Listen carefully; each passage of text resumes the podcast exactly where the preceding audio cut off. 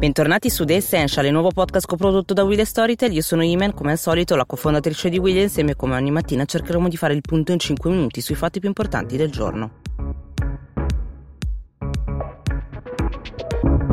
Ieri finalmente i centri storici sono ritornati a rianimarsi, sette negozi su dieci ha riaperto, a Bergamo che è una delle città più colpite in Lombardia è ritornato a sedersi sulla poltrona del barbiere anche il sindaco eh, Giorgio Gori che si è fatto anche eh, qualche selfie e ha detto insomma ora finalmente può partire la fase 2. Se però da una parte c'è l'Italia che riapre, dall'altra c'è anche un'Italia che protesta, riemergere da un lockdown di quasi dieci settimane chiaramente è un'impresa molto difficile per gli imprenditori. Eh, che cosa ci faccio io gli incassi di 10 persone al giorno, ha detto il titolare per esempio eh, dell'Harris Bar, che è uno storico locale eh, a Roma, una volta simbolo della dolce vita e che chiaramente eh, oggi lui, così come tanti altri, hanno grandi difficoltà a ritornare a una normalità e anche a coprire i costi di un'azienda. Uno dei tanti anche altri problemi è anche quello sulla eh, responsabilità del datore di lavoro in caso di contagio del dipendente. In questo senso il governo sembra di aver trovato trovato una soluzione, c'è questa nuova formulazione che dice che il rispetto dei contenuti dei protocolli e delle linee guida costituisce a tutti gli effetti pieno assolvimento eh, dell'obbligo di cui all'articolo 2087, che è quell'articolo del codice civile che imponeva al datore di lavoro di adottare delle misure necessarie a tutelare l'integrità fisica eh, del lavoratore. L'azienda quindi che rispetterà le regole con mascherine, distanze e tutto eh, è al riparo diciamo da ogni tipo di responsabilità. Eh, questo è una sorta di scudo che il governo vorrebbe mettere proprio a tutela di molti imprenditori che si sono lamentati perché avevano paura di ritrovarsi delle numerose cause che infatti eh, avrebbe reso tutto molto più complicato ed è uno scudo che dovrebbe essere valido non soltanto per le aziende private ma anche per eh, tutto il lavoro pubblico, il settore eh, statale.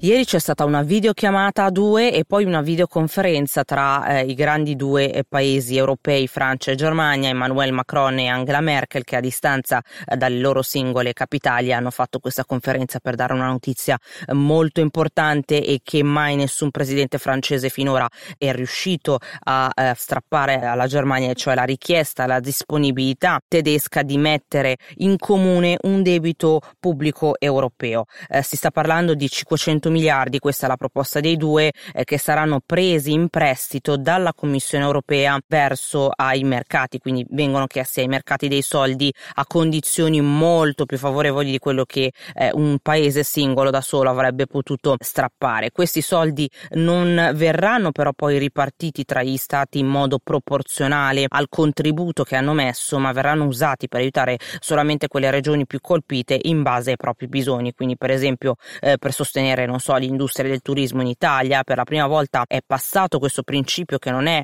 eh, semplice perché finora non era scontato un trasferimento di risorse eh, in questo senso. La Germania uscirà bene da questa crisi solo se l'Europa intera ne sarà uscita bene. Questa è la frase che ha detto Angela Merkel per rispondere a una domanda di una giornalista tedesca che ha detto insomma chi pagherà tutto questo. Ci è voluto il coronavirus, ci è voluto un rischio molto concreto come il crollo dell'economia europea per poter aprire in questo senso a un'apertura storica.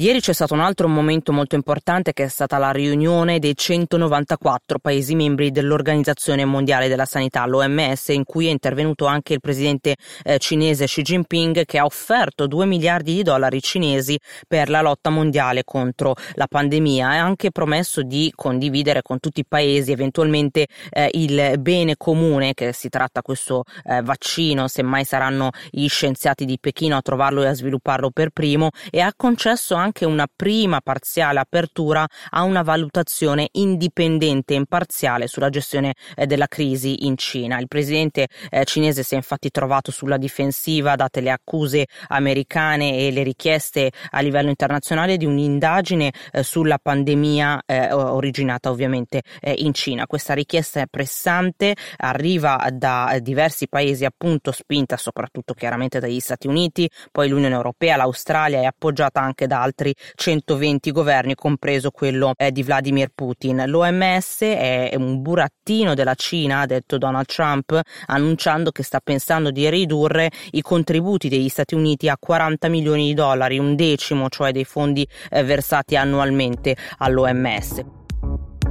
Ci saranno tantissime altre novità in settimana, quindi chiudiamo qui questo episodio di The Essential e ci diamo appuntamento nei prossimi giorni, sempre come al solito, ogni mattina e con i 5 minuti dall'Italia e dal mondo.